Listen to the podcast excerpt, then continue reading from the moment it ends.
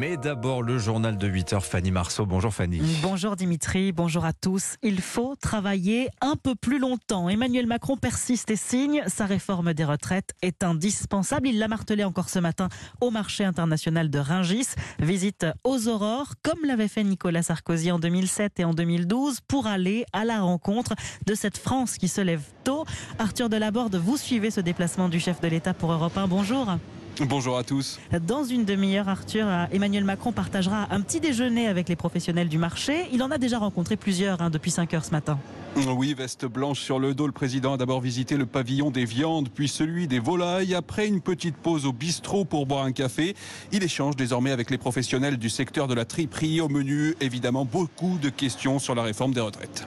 Qu'est-ce que vous en pensez, les gens qui, sont travaillés dans des situations comme ça, au niveau des retraites La nuit, le froid, etc. C'est pour ça qu'il faut différencier ces situations, c'est ce qu'on fait. Et ensuite, c'est de permettre d'ouvrir un compte, maintenant pénibilité, avec les critères qui sont intégrés, et qu'avec ce compte, vous puissiez pouvoir soit partir plus tôt, soit vous mettre à mi-temps à partir d'un certain âge, soit se payer aussi une reconversion. Le chef de l'État qui assure donc ici le service après-vente de cette réforme qu'il estime comprise par la plupart des Français. Je viens d'être interpellé à juste titre. C'est le travail qui vous permet de construire votre avenir, de construire celui de votre famille. Mais dans l'ensemble, les gens savent que oui, il faut travailler euh, un peu plus longtemps, en moyenne tous, parce que sinon on ne pourra pas bien financer nos retraites. Des questions, des interpellations, mais pas de véritables échanges musclés ici, ni de réelles tensions pour le moment.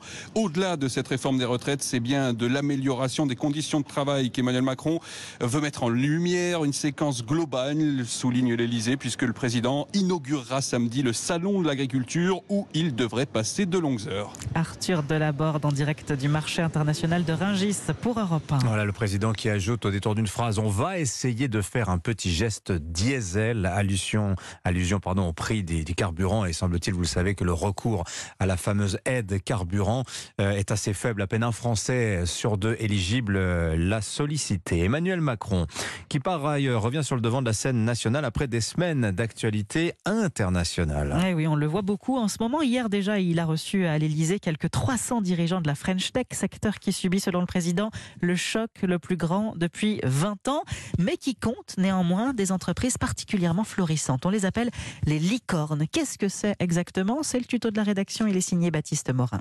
Une licorne est une entreprise qui a moins de 10 ans et dont la valeur a dépassé la barre symbolique du milliard de dollars. Le terme a été choisi il y a 10 ans par une investisseuse américaine, Eileen Lee. Elle voulait transmettre l'idée de rareté. Voilà pourquoi elle a choisi cette créature légendaire, sorte de cheval ailé à cornes uniques. Une entreprise licorne se développe par de grandes levées de fonds à coût de dizaines de millions de dollars. On compte plus de 1000 licornes dans le monde, plus de 20 en France.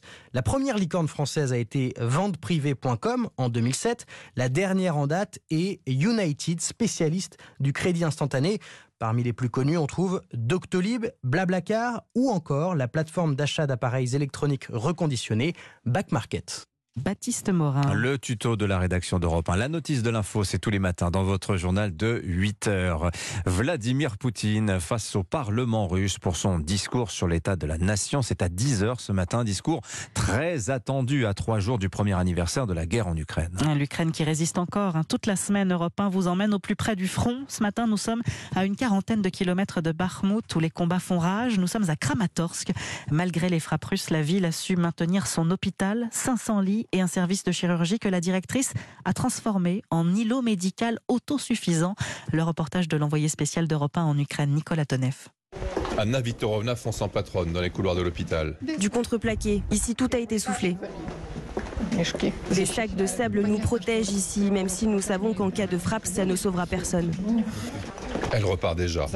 Une réserve d'eau potable, on ne peut pas s'en passer. Et nous avons notre propre chaufferie maintenant pour faire sans la centrale de la ville. L'objectif, que le secteur chirurgie soit toujours prêt face à la dureté des batailles. Maintenant, en un jour, on peut avoir beaucoup de patients.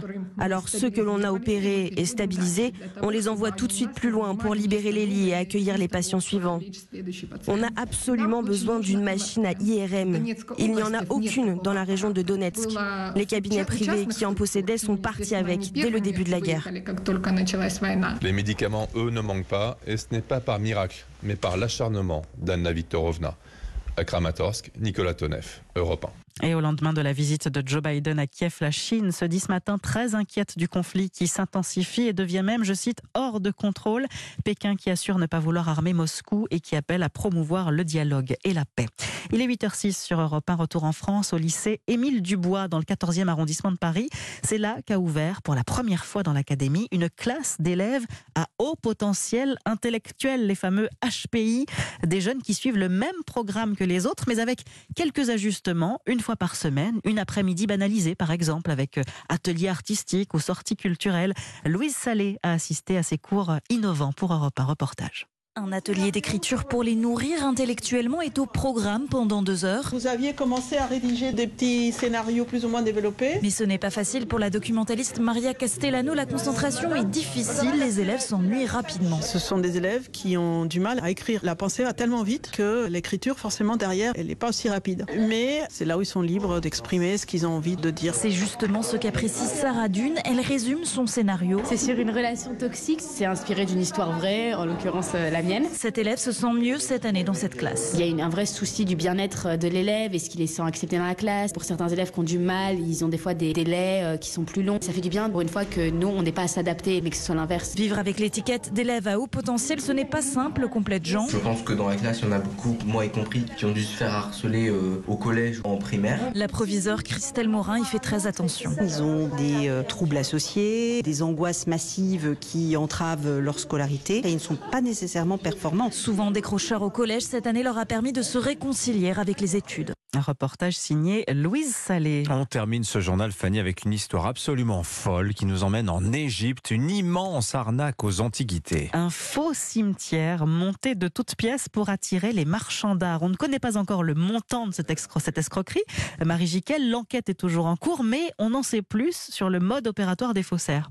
Les pharaons ont dû se retourner dans leur tombe. En tout cas, cette arnaque ébranle le pays. Certains historiens égyptiens réclament même la peine de mort pour ces escrocs, toujours en fuite avec leur butin, qui ont mis trois ans à monter leur supercherie.